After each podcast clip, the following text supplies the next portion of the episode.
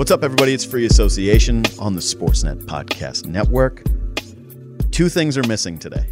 One of them is not my enthusiasm. I'm stoked because my buddy Vivek Jacob is here. So Donovan Bennett is missing in action. He's in Mexico. Again, Donovan, honest to God, I've never met anyone who I've spent more time with than Donovan Bennett that lets people into their life less. Like this guy, it's you'd think he's a secret agent. Like you think he's on the Americans, like season eight or whatever. That Donovan Bennett is just like, no comment. Uh, He goes where he wants when he wants. no comment. Everything. I'm like, are you dad now? He's like, maybe. His and he loves doing this move. He loves going like, why do you care? I'm like, I don't know, man. Just because like friendly conversation, and I it's not just day. me. I know some people think that he hates me and whatever. Um, I've seen it in the YouTube comments. Uh, he does this with everyone. Like every person I ever see him, where it's like, Amal, our producer, he'd be like, "What are you doing this weekend?" He'd be like, "Why do you care?"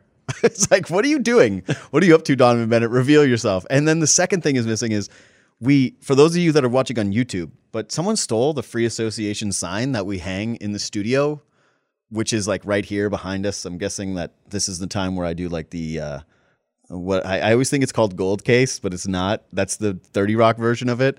What was that? Deal or no deal? Yeah. Oh, I'm always like, I picture I'm one of those like girls who's like, and your prize. right now, that's how I look. This, there's just this Sportsnet Raptor sign because someone wanted a piece of history and they stole the Free Association sign. Wow. So we're gonna pat you down when you leave today. Just All so right. you know. Yeah. I mean, Like everyone's on notice there's now. a joke there, but I won't make it. I mean, everyone is. Uh, I'll feel bad if you say I'm too sensitive. so yeah, man, thanks for coming in today. It's good to have you. We uh, we chatted briefly about NBA All Star Weekend, but I think we have to start there and just. I want to discuss some of the things I liked, some of the things I didn't, which is very very few. But I think we need to start with. Do you want to do it chronologically? How do you how do you want to do it? You're the guest. I, I I'm doing a horrible host job. I'm like, what do you want to do? How do you want to? because I feel like the biggest story is the takeaway is Yeah. Uh, is the All Star game itself and the Elam ending more so than anything else. So like, did you love it? Uh, because I loved it. Like I couldn't believe how, much could I you loved not? How could you not? Yeah. When you when you have the best players in the world on one court, you want to see them go at each other. You want to see them sort of fight for whatever prize it may be. And so those possessions in the fourth where Giannis is taking on the challenge of defending LeBron and saying, "Hey, come at me. Mm-hmm. Stop calling for these switches. Come at me." Loved it. right? And then he blocks him, blocks him twice, Mm-hmm. blocks Anthony Davis. I mean, that block at the rim, there is no way he had no right getting to that ball. And then you see the replay, and he actually beat LeBron to the glass. Live, I was also in agreement that it was a goaltend because I'm like, of course it was a goaltend. How could it not be? Yeah. So for him to make those plays defensively, and you could see everyone wanted that final shot to make that bucket and have that moment in what Everyone I- other than I- James Harden everyone other than James. I mean, technically, he's the only one that made the shot. passed up a wide open layup as a left-handed shooter, though. Thank you, uh, Marc Davis, for sort of sem- semi-saving Kyle Lowry's All-Star legacy. I mean, can you imagine how many times that would have been replayed over if Marc Davis doesn't call the offensive foul there, and it ends with Lowry on the ground as Harden drains a three? It would have sucked. Yeah. So my biggest lasting takeaway from this thing is I love NBA All Star Weekend, like I always have. It's something that from a young age, uh, like my dad loved Larry Bird. And so I remember hearing the stories about the three point contest and the stories of who's coming in second. That's like one of those things that I don't understand how everyone knew about before the internet. I guess they had papers, but there was like this myth propagated about Larry Bird at the three point contest. So I always cared about it. The first player I ever fell in love with was Shawn Kemp. And he had his performance at the slam dunk competition. It's like that was it for me. Like it's like that sealed. Like seeing that thing is like a big moment. All Star Weekend itself, like the actual All Star game, knowing who was in it felt like it was really important as a kid. Like knowing who the best players in the league were. So I've always been an apologist for it and someone who watches it. Whereas I don't watch the Pro Bowl. I can't watch more than five seconds of the NHL All Star Weekend. Like the skills or anything, it's all so unbelievably brutal. The NHL's solution this year was like, we're gonna shoot pucks from the rafters down at the net, bod. And the NBA's like, Aaron Gordon's dunking over a guy again. Like, okay, it's cool. Like, no, you're definitely close in terms of how good the weekends are. But the game had become in this place where it was kind of boring, and guys, even the myth of guys locking in for the last few possessions usually wasn't true because the games would generally be out of hand by that Yeah. point, anyways. And Toronto was like actually a really horrific display of that, where it was Yeah. just like nobody cared, nobody was in. I think that Giannis Antetokounmpo setting the like actual standard of play for Mm-hmm. the stars down the stretch of him just being like, "Hey, if you don't care, I'm going to embarrass you. Yeah. Like I'm going to block LeBron James multiple times, and LeBron James is going to care about this." Yep. Two was just that the Elam ending, and getting back to that is, I think it made every basket feel so much more important. Guys knowing like there's no, hey, we can't let anything slip and slide here. Like where are we at with the score? What is it supposed to be again? You just saw that with the defense. Guys really cared more about possessions. They're moving the ball a little bit more. Guys were a little bit more hesitant to shoot. I just Yelling thought it was perfect. Yeah, yelling at refs. Chris Paul, I thought was going to get a technical. I was like, "Are we going to see a technical?" in an Siakam All-Star was calling for it. Yeah, He he's on like, the side. of course he was. He jumped up and he did the like, I can't believe it move that we all do, which is like for whatever reason is tied into being a human. If you yell at a ref, is to like point one finger, hold it above your head, and then swing it violently down. Like that's something that we're conditioned to do. Uh, maybe Malcolm Gladwell will do a book on that, like how the reasons why we react the way that we do to referees. But that made it so interesting. And those final few possessions and trying to get to that actual number, the actual quarter lasted, I think, 40 plus minutes. Yeah.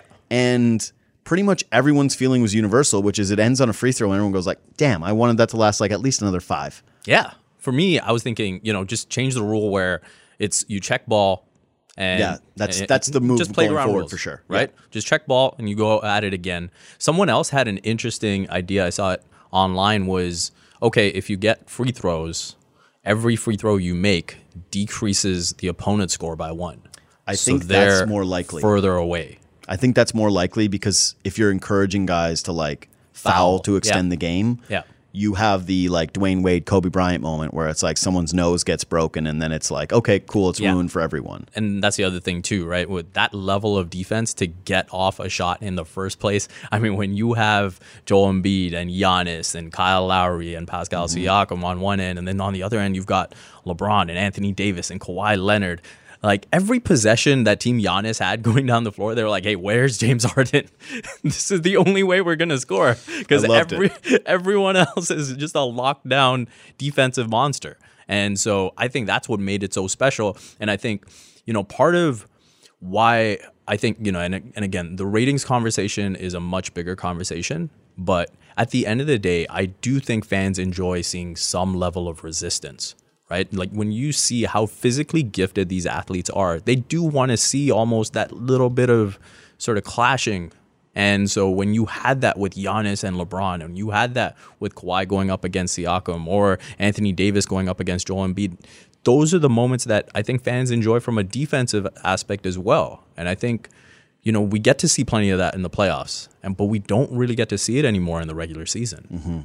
Our friends here at SOE made a really good point, so I want to steal it because that's what I do. When people have really good points, I just steal it. And, like normally, I don't even give credit. That's why I just come on the show. Yeah.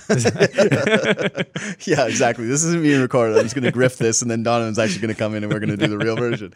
Um, she just said that in the load management era, especially where you have guys like Kawhi who have said, listen, these are regular season games, and I'm sitting back to backs. And there's just so many fans, even at this point. There's so much narrative about who's playing how many minutes, and are you trying too much at the end of a game? And like, should you just kind of punt on this situation? Blah, blah, blah. That yeah, the regular season has less trying than it's ever had before. Like, we're going to get into Raptors' second half storylines, but one of the best things about this second half is that the two seed for both teams matters, or both conferences matters so much. Yep. And it feels like we're actually going to see some teams maybe push for some seeding and not do load management and actually really care and have some games where you have to tune in night in, night out, and actually you're going to see maximum effort from these teams. And to have an all star game where it's like, one, you are skeptical about an ending and how it's actually going to work out, and whether it's like, come on, nerds, like, really, we're going to do this? Like, we're going to screw with the ending of a basketball game.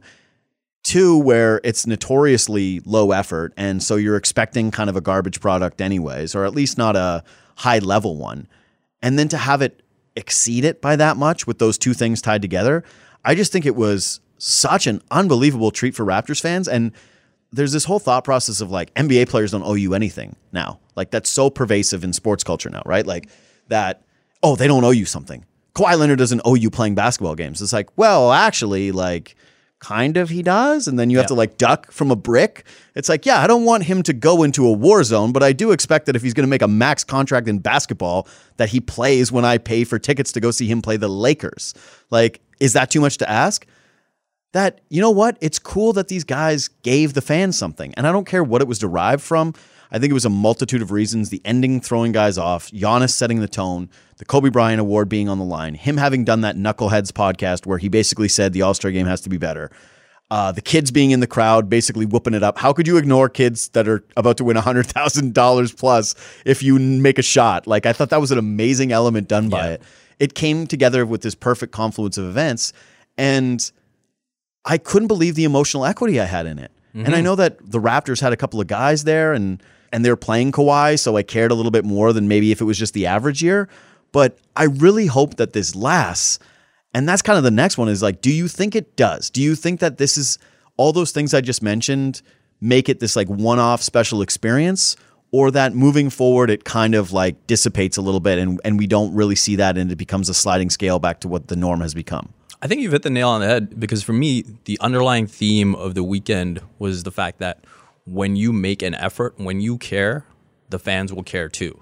And you look at the way Friday night plays out with, you know, the Rising Stars Challenge. No one cares about that game anymore. No. And you look at Aaron Gordon and Derrick Jones Jr. caring about winning that dunk contest. And you saw the disappointment with Aaron Gordon. You saw the disappointment with fans. They were truly invested in it, right? Fans, whether it's a regular season, the playoffs, whatever it is, when they invest their time and their money to watch these basketball players play and do what they do best, they want some kind of ROI. They want some kind of return on investment. And for them, that is seeing these players give it their all. And so that night, Saturday night, was special because Aaron Gordon, Derrick Jones Jr., gave it their all. They went at it, even when it went to overtime. They tried to come up with whatever they could. And they genuinely felt like Aaron Gordon got robbed for what he put in. Yeah. And then you had Sunday night, where honestly, I thought it was like the best of both worlds because maybe there was some kind of agreement in the first half where it was like, you take one quarter, we'll take the other. I don't care then- even if there was. No, Good, you can do that right? every time. And and they sort of had their fun. You saw a bunch of highlight plays, and you saw some crazy dunks, and you saw some step backs, and you saw Trae Young putting it through James Harden's legs. And then the second half came, and right away Giannis set the tone, right? And when you have that level of competitiveness from your league MVP, likely to be two-time MVP, I think that sort of permeates to everyone else. Certainly LeBron. And yeah, exactly. Because guess what? He's, he's still trying to show that he's not the washed king, right? Whoever came up with that, right? He still wants to show that he he's still. That's he's such still a like. he's still uh, at the I'm- top of the I mountain. know I'm old when people say that. He's the washed king. I'm like, he is. I, I guess. Like I try to fit in, be cool. Yeah. and and then yeah, and then you get that fourth quarter where again everyone cares, and so these fans have put in their time, their money, everything into this, and then the players are giving it back, and that's the solution for the league going forward. All this talk about ratings, whatever it is, whatever you need to do, whatever you need to do in these big moments, what, uh, however long it may be, that level of investment needs to be there from the players on the court. I'm really optimistic it's going to stay there because I think it's now like a standard bearer where the next time this thing comes around, people are going to have expectations that it's good. And what, you're going to show up and not try in the fourth quarter? I actually think that now, what we've always been hearing, which is that like seeing the last 10 guys on the floor, that's supposed to mean something. Now it actually will. Like you're going to have to play well earlier in the game if you're not a starter Yeah. to ensure that you get a spot there. You want to be with that like 40 minute quarter where it actually means something and you're playing for something in front of the fans. This is the ways that I see it regressing and it not being as good. One is if somebody gets hurt, because that's always the danger of anything is like, yeah, somebody gets hurt and then all of a sudden there's going to be a referendum about trying again. And you're like, ugh, all right, fine. Yep. But two is I've seen a lot of what we're about to do. And I wonder if guys end up hating it and it becomes such a big thing that they push back and say, we don't want another moment where we're scrutinized. I- the next question I'm going to ask you is were the right 10 guys on the floor to close the game? And I've seen from certain outlets and from like names as big as Bill Simmons to, and Ric Bucher, like legitimately having conversations about Giannis Antetokounmpo's play at the end of that that game, mm-hmm. where they're like Giannis couldn't step outside and hit a three, and like he couldn't make guys better in some spots, and Kemba Walker is he a choker, and James Harden is he a choker, and we've seen this in the past from players in all kinds of different leagues. Is like I think with football and the Pro Bowl, it's mostly about guys getting hurt. Like you're not going to play an extra football game. Like people like fix the Pro Bowl. It's like impossible. You can't have people play football at 75% speed and have it look good. Like I'd rather watch XFL, which is sneaky good actually.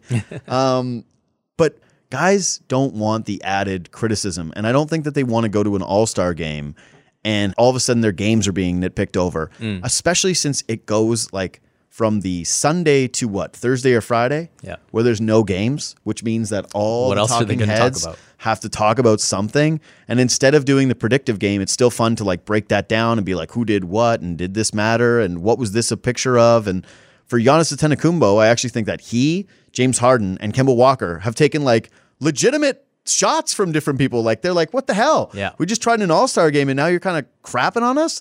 Uh, you know what? Screw this. Like, we're not having this. I hope that doesn't become the case, but are you concerned about that whatsoever? Because we're about to be complicit in it in like 10 seconds. So if you are, you're a hypocrite. I think I think there is a case for it in terms Yeah. of just looking out for it in the future because you see it with the dunk contest. Yeah. Right? That's it. Why why has LeBron James never been in a dunk Yeah. contest? Guys don't want to do it. They don't want to have the criticism. Exactly, right? So I could see that eventually being the case in the All Star game if, you know, talking heads get into it and say, hey, Giannis wasn't taking shots from the mid range like he has in the regular season. Giannis Especially wasn't coming up from three. And Trae Young and it's their Devin Booker. It's their All Star games. Like then it's ruined. That's basically we're on the clock until those guys are running the All Star game. Yeah, I think potentially down the line it could be an issue, Mm-hmm. but at the end of the day, I think again it comes down to the guys at the top of the heap setting the tone. And if they just want to win, and that's all it comes down to, they're not going to care. At the end of the day, these players have gotten to this stage by proving themselves against the best. So sure, Giannis might take the criticism now, and he'll just say, "Hey, I got to be better in those moments." Because strategically, if you want to just move into it, you know, I'm looking at the five guys on the floor and saying the two guys that really provide spacing right now are Kyle Lowry and Kemba Walker. And Kemba was not.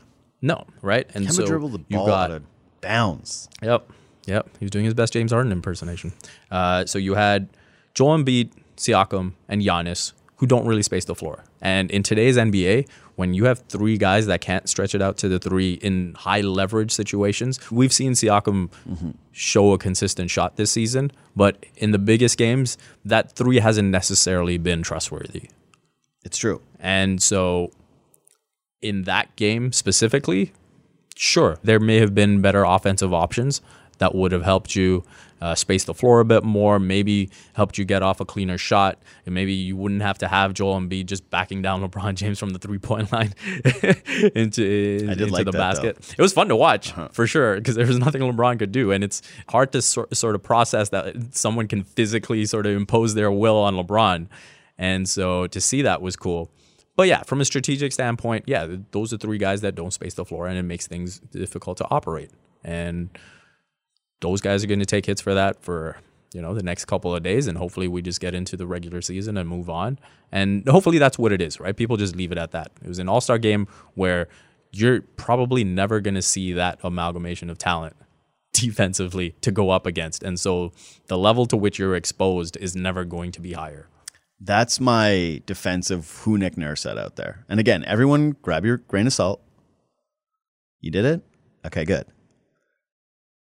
Because now I want to talk about whether or not, yeah, all the right 10 guys were on the floor at the end of it. I think if Nurse was doing it without bias, I think Siakam shouldn't have been there and it should have been Jimmy Butler. Like this season to me has been way more about Jimmy Butler carrying that Heat team or changing the ceiling of that Heat team. Like, look at Bam is great. There's no doubt about it. One of the Heat storylines has been the emergence of Bam Adebayo as like a real All Star player. But really, so much of their season is when you watch them without Jimmy Butler versus with Jimmy Butler, they're just a completely different team. And if I wanted someone who could actually shoot, take over, make a big shot, and then also defend Kawhi Leonard, give me Jimmy Butler over Siakam, who did a good job defensively. Like that's the case for Nurse, right? Yeah. Is that he could not match the firepower of what the other team was putting out there to close it. Mm-hmm. So he's like, I'm going to go with these defensive studs. I'm going to go with a ton of length. I'm going to take away the basket. I'm going to force them to shoot threes. I'm going to force James Harden or Chris Paul to try and be the hero from distance or to have a LeBron James level shot where like, yeah, he's shooting from the logo. I was Yeah. like, God, that would have been amazing had he made that thing. Yeah. I thought that Embiid, Giannis, the way Kemba had been playing were all defensible. Clearly, Kyle Lowry should have been out there. Like, I love that about Kyle that it actually made sense that if you really wanted to win, that he would be out there with that group of players. Yeah. Like, I've seen fans complaining about how Trae Young didn't get enough minutes. I can promise you this, like, promise you this, if you're listening to this and disagree. If you ask LeBron James, hey, you don't have any point guards on your team right now. You can pick from Trae Young or Kyle Lowry to go make a championship run. Who are you going to take? Oh, it's a no-brainer. He doesn't even bat an eye. He's like, Kyle Lowry. yeah. where, Kyle do, Lowry. where do I sign? Right. That wasn't a Nick Nurse thing. Like the Nick Nurse thing was probably more Siakam than it was mm-hmm. Lowry. So I would I would say that I would have gone with Donovan Mitchell and Jimmy Butler and subbed out Kemba and Siakam. Yeah, and knowing the way Nick Nurse likes to operate, I could see him just saying, "I don't care what happens to Pascal here. Mm-hmm. He's going to gain so much from this experience of being out there. Which is so weird to say, but I actually feel like that's true. Yeah, that that you know what? I'll just leave him out there. Yeah, be with your peers. Our team will be better for it. Yeah, we need you to be with these guys so that you feel more comfortable on this stage with these other players. Exactly. I actually buy that. Like I really do. I think that matters. Hey, you belong here. Yeah. Go back James Harden down and get us a bucket. Go to the free throw line. Yeah, Miss one, but whatever. Yeah, and so yeah, I think there's a completely plausible case to be made for Brandon Ingram or uh, you know Jimmy Butler, as you said, who's again you know like a forward version of Kyle Lowry, right? He's gonna make all the right plays. He's gonna compete the heck out of, out of everything he has, right? Like that that's the one thing he can always go back to. He's shooting 28% from 3 on the season, but at the end of the day, you know when it's winning time, he's someone you can count on. And so yeah, probably if it, if it were up to me, I'd have Jimmy out there mm-hmm. instead of Pascal cuz defensively he's perfectly ade- adept at guarding any one of those guys. They just they were missing a shot maker. They were missing another guy who could just like space. Once Kemba was ice cold, Right. It should have been cold blooded. Hey, sabotage. Although maybe he was thinking if I bench Kemba, he's gonna want to come back and hurt me at some point. Like I should like just leave this guy out there so his confidence continues to get sewered. At this point, like I'm not doubting anything when it comes to the the line of thinking with Nick Nurse. But Nick, yeah, was, Nick was galaxy braining this whole thing. Right, that's what I'm saying. But it just felt like they were missing a little bit of spacing and that they could have really used a guy who Yeah. they could have kicked it to and would have hit one of those step back threes where it's like, oh, you're going to crunch down in on Giannis, cool. Like Donovan Mitchell's going to knock down the shot. Jimmy Butler's going to knock down the shot. It was kind of telling that Lowry was getting the sh- the ball late in clocks and having to do what we've seen on the Raptors sometimes. And Yeah. anyone who's a Raptors fan is like, no, we don't even want that. so definitely don't do that on a team full of all stars where you're asking Kyle Lowry to like kind of do that move where he like dribbles into the paint and then kind of comes out and shoots a fadeaway over someone. Those are not high percentage looks. Um, so those would have been my two guys that I would have swapped out for the other team. The other team is like really, really interesting because like I think we can say that Russell Westbrook being on the bench was very appropriate. There's no debate. Russell Westbrook, but In in Russ's defense though, he was the has worst player in the All Star game I think I've ever seen. No, no, no. I mean, just going back to the Rockets, the stretch that he's had for the past month and a bit, and he's especially the amazing. Mm-hmm. past seven, eight games since they've gone with this, you know, six, six or under uh, lineup, he's been an absolute monster. Like he might be playing the best basketball he's ever played. Like the efficiency he has at the rim right now, Mm-hmm. and I think I, I think I saw a stat where like he's taken like nine threes or something in the last ten games or something like that, and That's good. That's and, and he's taking like hundred shots at the rim. Yeah. And so that is exactly what you want out of him. And he, he's also shooting like close to 70% at the rim. So I think what he's doing right now is special, but agreed. He didn't need to be on the floor there. to Congrats out. to Russell Westbrook, who is now in year 11 for figuring out when he's the second best offensive player on a team that he shouldn't take horribly contested deep threes and actually go to the basket. Congrats, Russ. No, I'm really thrilled for you. Like, amazing accomplishment. Uh, the weird thing about, like, I don't think Sabonis has a case to be on the floor. Jokic played well, but you can't convince me Jokic over Anthony Davis. Like, it just, that's not going down. Devin Booker, obviously, you were there just because it means more to you than anybody else. You emoed your way into the All Star game. Congratulations, Devin Booker. No, do not defend Devin now, Booker, please. if there was if there was one guy you wanted taking the shot when it came down to the end, it was Damian Lillard. Yes, I mean he would have pulled up from the logo and hit it. That's it. Is that there was like I have recency bias because I just watched Tatum cook Kawhi Leonard in double overtime. So I'm like, damn, he could have been out there. But the fact that Chris Paul played over Damian Lillard and Ben Simmons at the end of that game, and I didn't think it was the wrong decision, and Luka Doncic, who I I understand the Luka thing was a minutes restriction. You could have made the case for him; he should have been out there. Like honestly, you could have made the case that he should have played over Chris Paul regardless. But Paul was like the Lowry of their team, where it's Yeah. like you have the guy who's the undersized point guard who does like all the winning plays and does everything. I just thought it was kind of a tough look, even though like it's just narrative stuff. But Russell Westbrook, you're right, is playing this incredible basketball, but he goes into the finals or into this big moment, and it's like he sucked, and then he has to sit on the bench for Chris Paul, who was like one of the guys you would have made the case for winning MVP of that game. Yeah. And he's out there with Harden and he's like trying to do big things. And I'm like, he looks in place to me. And all I could think is like, wasn't was there a way for the Lakers to have gotten you? Was there a way like mm. if you're just another team in the league and you knew that Chris Paul was out there, even with all his track record and all his history, I'm like, damn, it would be really fun to have Chris Paul on a on a good team still. The idea Yeah. that he's like washed and done and what he's done this year in Oklahoma City has been yeah, it's it's been nothing short of incredible. So I think they they had the right five guys, even though I would hear the case for how hot Damian Lillard is that Well, he was out, right? He, Yeah. he wasn't going to play. but yeah, but I'm just saying, like, had he been there, like, it's like, yeah, put him in. he would have been the guy. guy that I would have said would have fit in there more. Last thing about this before I talk to you about dunk contest, where do you think Elam Ending is going to show up next? Next, wow. Um, the regular season. Can we just have first the 120 or whatever you have to test in the it. regular season? I think you test it in the G League. test it in the G League, right? Yeah. um, again, uh, I just talked to Sirit today, so that's why I have the. But she, she wrote an article and said that they should try it in overtimes, and I think that's a great idea. Yeah, that's interesting. Start it in the G League overtimes. Yeah. If it works and it doesn't seem too gimmicky and brutal, move it to NBA overtimes. Mm-hmm. Have it like hockey goes to three on three, and hockey is fun three on three, but you can't change and overhaul the NHL and have it be three on three. Right. But if you put the Elam ending in as overtime and you made it like the set thing, I think people would love it. I think fans would like who wouldn't who wouldn't be texted saying, "Hey, like that uh, that game the other night, the Clippers Celtics game, which was awesome. It's hard for me to envision that it, you know, could be much better, but hey, uh, Clippers need a 3 to win this game. Yeah. Like Lou Will is red hot. Is Kawhi going to let him shoot this? I just I think it would be awesome. I don't see how it doesn't work. And the other place would be if they ever do this play-in tournament or this like have the play-in games with Elam ending. So I don't know if you remember this, but at the Las Vegas Summer League a few seasons ago, every overtime game was first bucket wins. And I don't was, remember that because I'm unfortunately one of the only people in the NBA community who doesn't care at all about summer league. I don't go. I'm sure it's great, but And it like was- the people who watch games and are like, "Man, Markelle Fultz, you see that game?" I'm like, "Yeah, it's a summer league game. it's a scrimmage." I hear it. I hear it. But it was one of those crazy things where it was like, oh wow, the first bucket wins here, and it was just crazy to watch because now everyone's the tip is just so important. yeah right. And so obviously, I don't think you go all the way there with that. Um, but yeah, first two, whatever it is uh, uh, ten points, whatever it might be in an overtime. I guess that you can figure out what the average score is, Yeah. or that kind of thing. Yeah, uh, and then yeah. you play to that.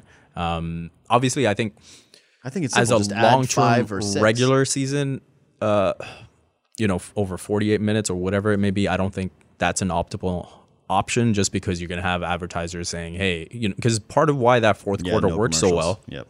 right? Everyone was engaged and you don't have to worry about going to commercial. You, you try to bring that to a regular season over the course of the four quarters. There's a lot of people who are going to have issues with, hey, when are we going to get our airtime for commercials and this and But that? they're starting to get creative with like ads that run during play. You know what I mean? Like a little bit of Right, a right. Like if there's a timeout called or something, you flash the thing up on the screen quickly. Like just stuff like that. I think Yeah. that like you ever watch golf the way that and it's and golf. yeah, yeah, it's not like you can do it the same way in a basketball game. But like when they're walking hole to hole, they'll like throw up an ad, but you can stay with the coverage, and it's like Right. okay, cool. Like I'm just saying, I, I trust the advertisers to figure, figure out, out a a workaround for something like this. The tricky one is that I mentioned the load management era that we live in, and that game being you 40 don't know minutes. how many minutes you're playing. If, Yeah. If it, if it does come to The reason three on three isn't longer in the NHL is because the players are saying we don't want to gas out from playing 10 minutes three on three. It's really hard to do it. Yeah. NBA could be the same way. They're like, yeah, man, um, no, we're not playing for an extra 10 points that could take us another 45 minutes of gameplay. You're adding X amount of games to the season. This has to change CBA, blah, blah, blah, go on down the line. It's why if I think they do it in an overtime or in a G League or even in this, you know, for playing games of the midseason tournament, it has to be a super low number. Mm-hmm. It has to be, like I said, five or six where it's like two scoring possessions. couple buckets, yeah. Yeah, like closer to that G League idea rather than like what did they 24 is I don't think we're ever going to see 24 again. Let's just put that as 42 Right. minutes. It's like that was a lot. Yeah, 42 yeah. se- or 24 seems like a lot of uh, time. So I think that ends up being the big change. Uh, I didn't like the three point contest Dew ball. I don't care if I lose the Dew sponsorship. I'm sorry. I just thought it was. I don't care who's the best at the Steph Curry shot. I care about who's the best three point shooter. Um, I think that generally, if you go through the history of the league, like it actually does give you like a pretty solid representation of like who should be there and then who wins it. Like the best guys who have been the best three point shooters in the history of the game all win that thing. Um, that means something. So switching it up and now like you know having that Dew ball thing, I just it was pretty clear that like some guys are obviously way better at that. If you're big like Bertans, yeah, it's going to be an easier shot for you to make. Like Yeah. you're not going to gas out as much. So stupid advantage. Remove that immediately. Guys also clearly didn't practice for it because they were like running by it countless times. Right. Guys who had already done the course, they're like, right, Dew ball. Damn it. Yeah. I've done a billion three point competitions in my life. You think guys who are in the NBA three point competition haven't done like 10 billion of these things at every tournament they've ever played in, in their lives? Go back to the regular thing. It didn't need a tweak. Um, agree or disagree? Did you like the Dew ball? Oh. I agree. Yeah, okay. Dew ball one off experiment. Like that's it. Just have Yeah. a separate thing. Dew ball. Like Just have a s- separate Steph Sure. Curry contest where it's Steph and Damian Lillard, and I didn't watch skills, but just put it there. Like it seems pretty clear. Like whoever can. I was I will say with the with the skills competition, I was disappointed that obviously I'm happy Pascal Siakam beat Patrick Beverley, but I was disappointed that Beverley just didn't go over to the other side and try to defend him. I thought that's what we were gonna get. Again, I I didn't see the skills. I'll put a hand up. Like I I am a. What time is the three point competition on? That's when I start watching the All Star game. Like I don't watch anything Friday unless there's an incredible celebrity. Like I, with Milos Raonic or when uh, uh, Usain Bolt and I love T.O. how you went from incredible celebrity to Well, Milos like, Raonic. sorry, like athlete celebrities to me, like I, I care about that. Like, I don't care about like, okay, great, um, no, duh, like there are actors and uh, actresses and musicians who have all this time on their hand that they can get a passable handle to be able to score on Kevin Hart. Like, I'm just not that impressed. Right. What I like are the Arne Duncans who like actually played their whole lives Yeah. and they like have this Yeah. moment where they can actually get to hoop, or unbelievable athletes from cross sports who also like to try their hand at this, like Andre De Grasse or Usain Bolt or Terrell Owens. I'm, I'm like, can you dunk? Are you going to try to dunk? How good can you dunk? Can you shoot? Can you pull back? I've seen Quavo in a million Instagram videos. Instagram basically thinks that I want to watch Quavo play basketball way more than I actually want to see Quavo play basketball. Like, I get it. Like, he's fine. Like, he's a fine basketball player. Um, I don't care Instagram. Like, stop promoting Quavo playing basketball. Like, I've seen him play. It's Yeah. it's reached its saturation point for me. Dunk contest. So we've got some new things for you this NBA season. And no, it's not just Terence Davis playing so well. We have a newsletter that'll break that down and so much more. Our weekly newsletter from NBA editor Stephen Leung. It gives you original content, opinion, analysis. You can't find it anywhere else, and it is delivered directly to you right in your inbox. Sportsnet.ca slash newsletters. Just subscribe, and we got you.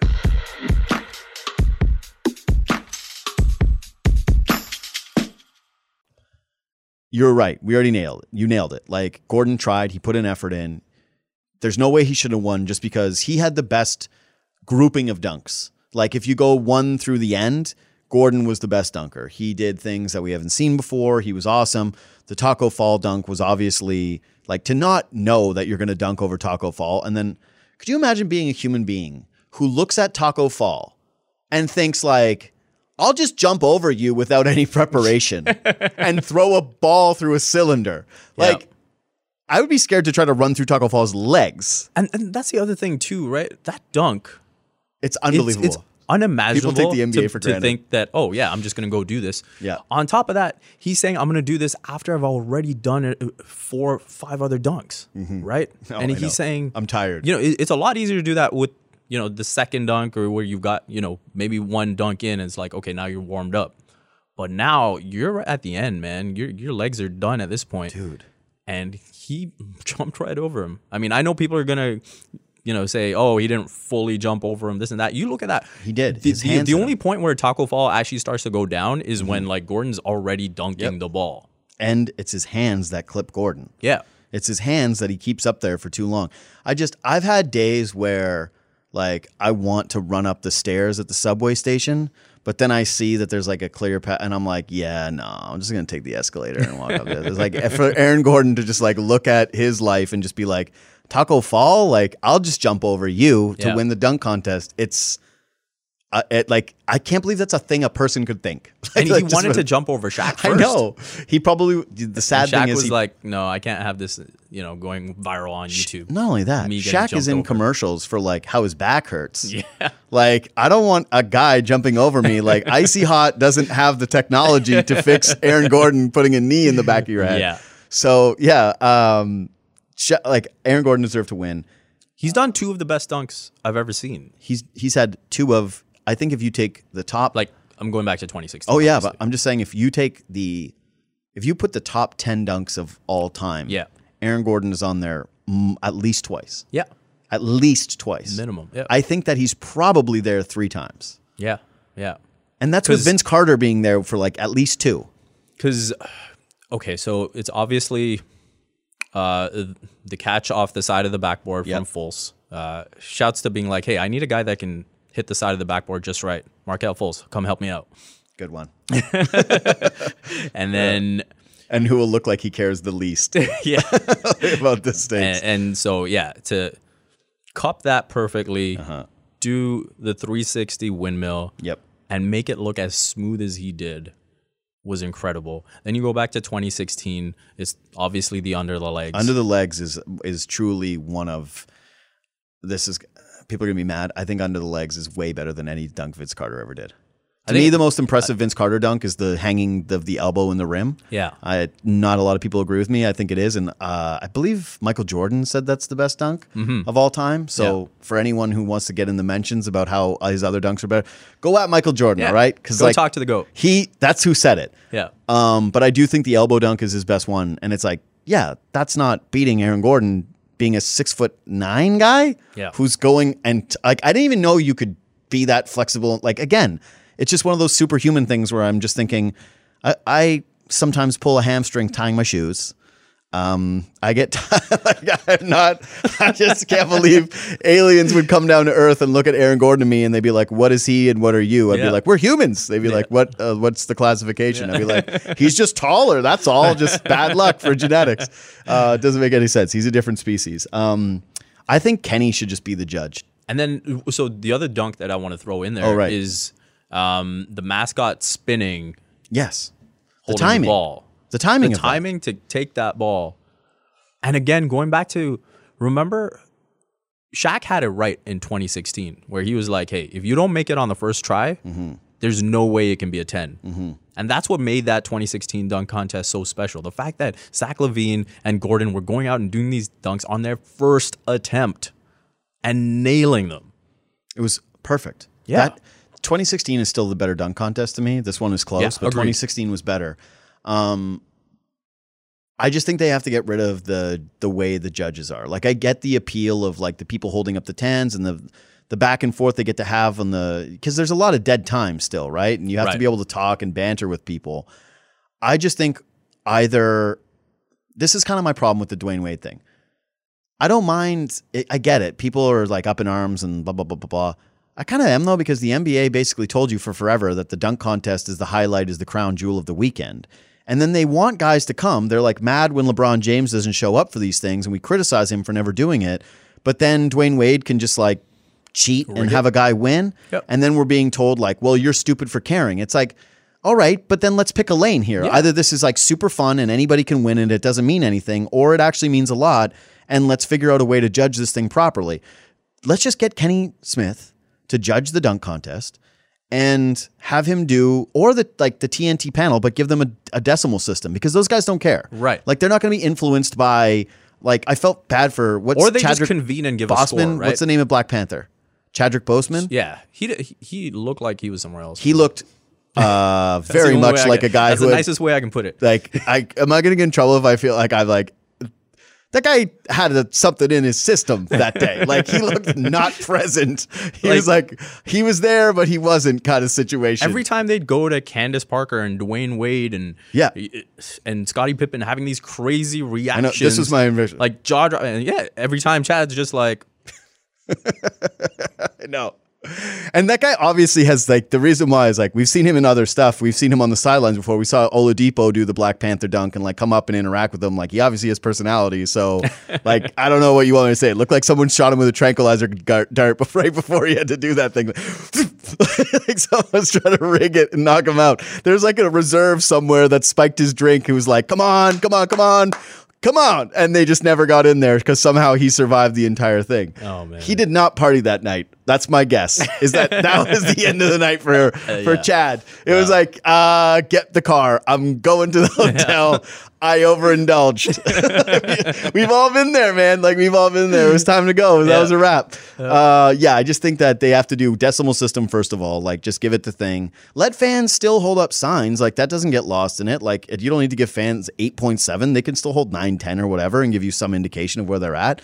But just have it in a way where there's a panel that's all going to kind of take it seriously to a certain degree and people who are not going to be influenced by oh my god i have a movie to sell i better give tens across the board here for the entire competition or maybe like a guy who was just a guy's teammate and obviously wanted to win and then screwed everybody over because he didn't want to sit in the panel anymore Yeah. why did he play it that way like he's like i'm not the only guy who said there was nines. It's like every one of your other panelists said there was an agreement. It's pretty clear even that the fact that the last two people were nines that they just made the math simple like all right who's doing this? Like us last two are going to do nines the rest are going to do tens. I don't know why he wouldn't just own up to it and be the heel. Like Yeah.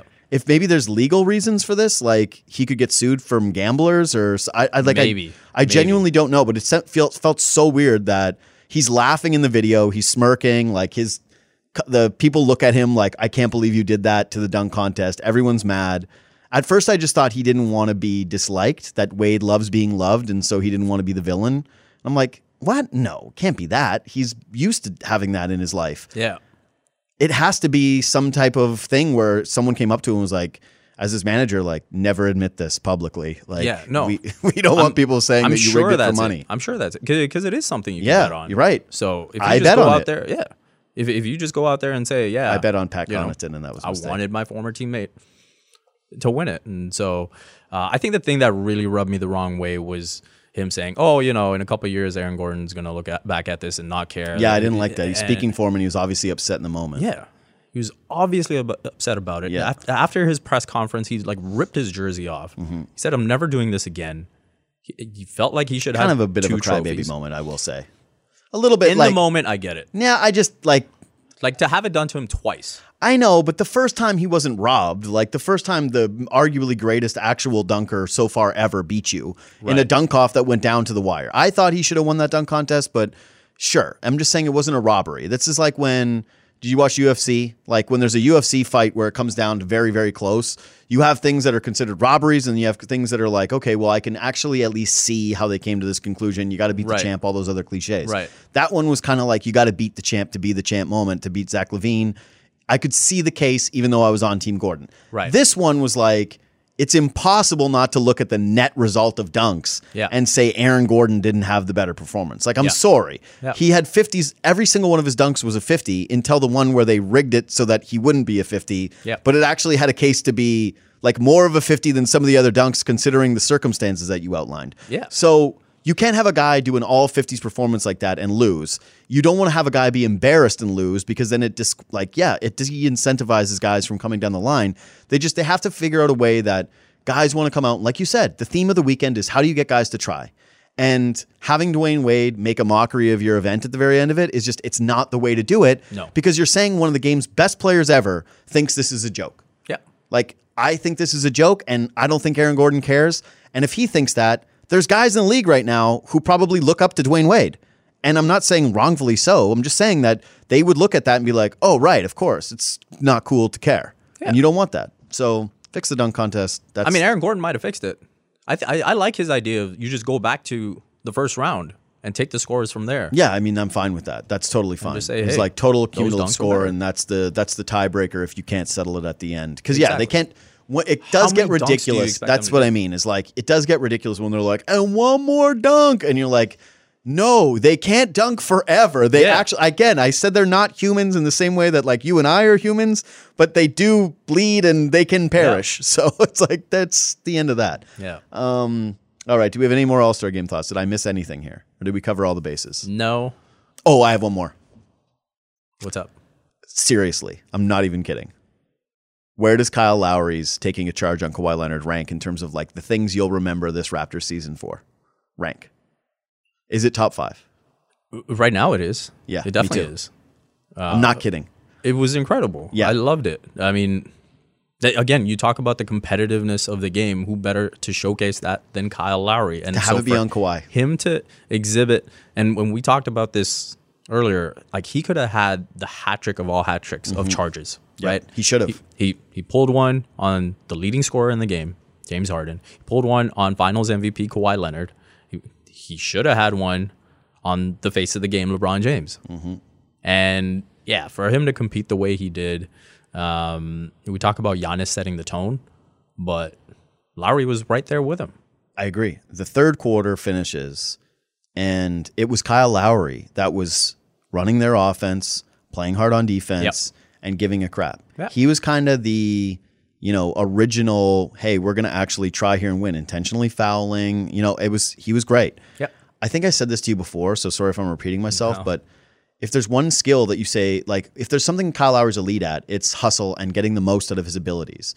And if he's especially elite at one trait of that, it's taking charges. And Raptors fans actually do take pride in Kyle Lowry's attitude that he'll sacrifice his body that way, that he's this like diminutive guy by NBA standards, that he'll step in front of Giannis Antetokounmpo and LeBron James and Kawhi Leonard and willingly let those guys run through his body and fall backwards. And again, part of it is that Kyle Lowry has an elite ass, and so he falls back on that massive cushion. It's like when you go snowboarding for the first time and they offer you the AS pad, which you shouldn't get. It's embarrassing for anyone that's considering snowboarding someday.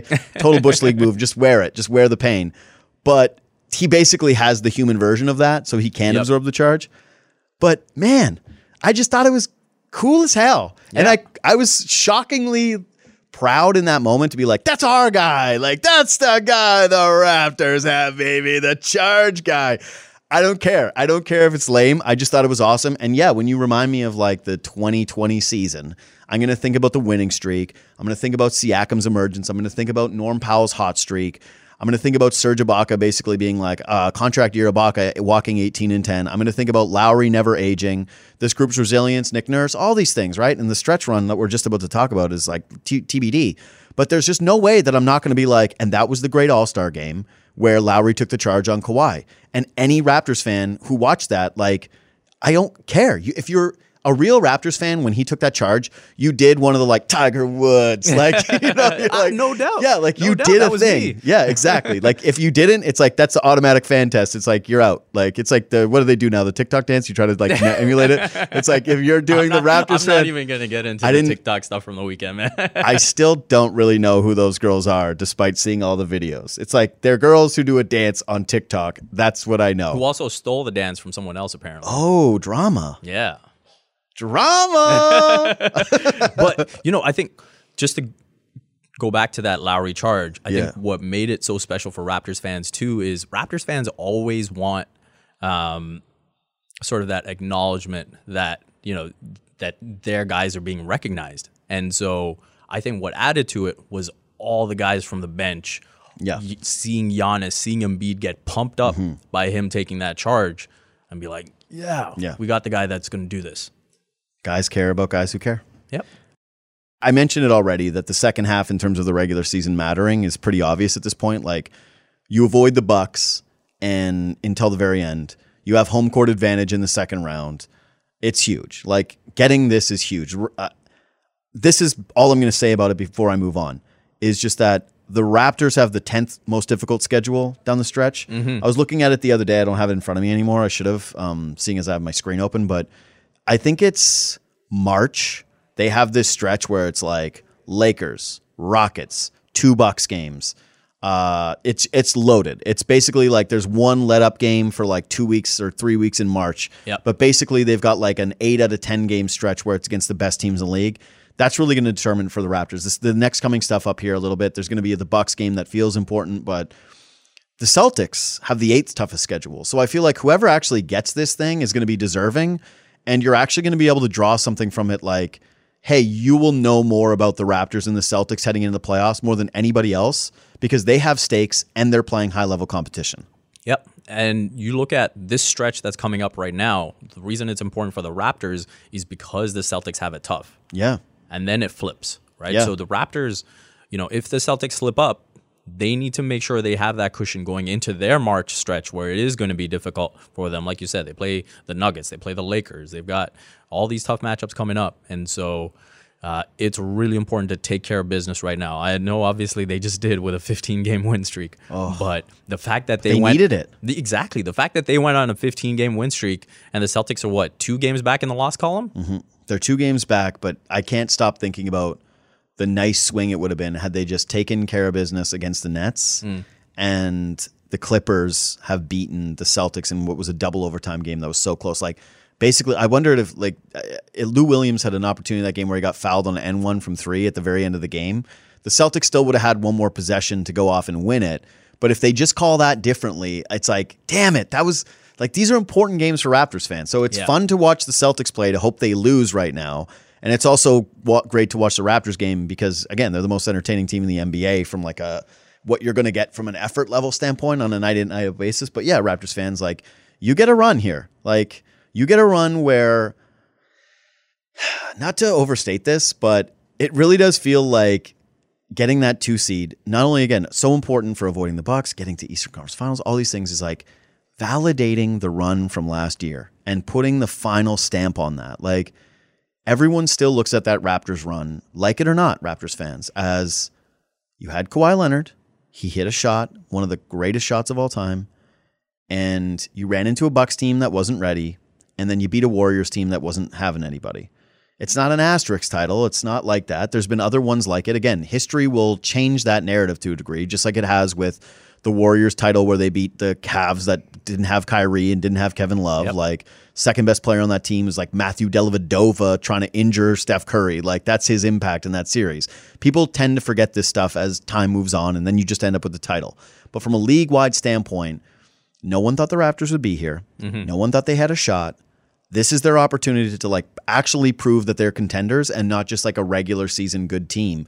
It starts with this stretch and it just it feels like not that you're playing for two championships. That's overly dramatic. It's not like the Astros thing, but you do feel like you're playing for more than just a regular season standing or for trying to get into an Eastern Conference Finals. Like this feels weighty. Yeah, because obviously there is sort of a pressure that comes off these players when they've got a title now to validate themselves. Mm-hmm. But at the same time, with Kawhi gone, this is a chance for them to say, hey, we're not just regular season kings. And Kawhi was the reason we were able to do what we did in the playoffs, right? When the playoffs come, they're going to show, or they're going to have to show that this is where it matters. This is where we can perform. And so if they can separate themselves and say, hey, even without Kawhi, we can figure out ways to win these high leverage games, these high level uh, leverage situations, then that takes them to another stratosphere, right? And so I think Marc Gasol, Kyle Lowry, you know, even Pascal Siakam, even though he, he's in the early stages of his career, Fred VanVleet, guess what? So, uh, some people are in, on the internet yesterday saying that it was just an outlier that he got ridiculously hot after having a baby, and all of a sudden, I mean, that's not true, but that. like watch him this year. Yeah, Like- and but but the things that people have talked about this regular season, where you saw the games against Philadelphia specifically, where he struggled in a playoff series against Philadelphia last year, mm-hmm. and so he worked on extending his range so that all these lengthy wing guys can't get out to him as quickly. And we saw that game against Philadelphia where he hit those clutch threes to close them out. Mm-hmm. Was Can huge. he do that again in the postseason? And so all these sort of knick-knack sort of things that what people want to poke at the Raptors, this postseason is going to be the opportunity for them to shut all of that down. Yeah, this postseason and this run. Because again, the one thing the Raptors haven't done with consistency this season is beat good teams. Like they just haven't. They got a mixed bag when it comes to when they've played these teams, and you can point to like their level of health or whatever. But it's just a fact. Yeah. They've run up that record against a lot of bad teams. They beat the Pacers twice. They beat uh who else they beat that was of consequence? The Sixers. They beat OKC. They beat OKC. Like there's some good teams in there, but it wasn't Yeah. the class of the NBA, and certainly like the Sixers are banged up too. So like if they really are going to tr- try to like prove their fans that watching playoffs is going to me- mean a real, real damn more than just like, hey, we did it, we made it here, you didn't think we could. Beat some good teams, win some meaningful games on the stretch, lock up that two seed, give people a reason to believe. Um, this was great. I always appreciate you coming in. Um, yeah, we talked for an hour about an All Star game. I Yeah. think that's pretty significant. this is a big moment for NBA All Star history. Again, subscribe to this podcast, share it on Twitter, share it wherever you get it. I mean, whatever it is that you can do, do those things. Uh, we always appreciate it, and uh, we'll talk to you next week.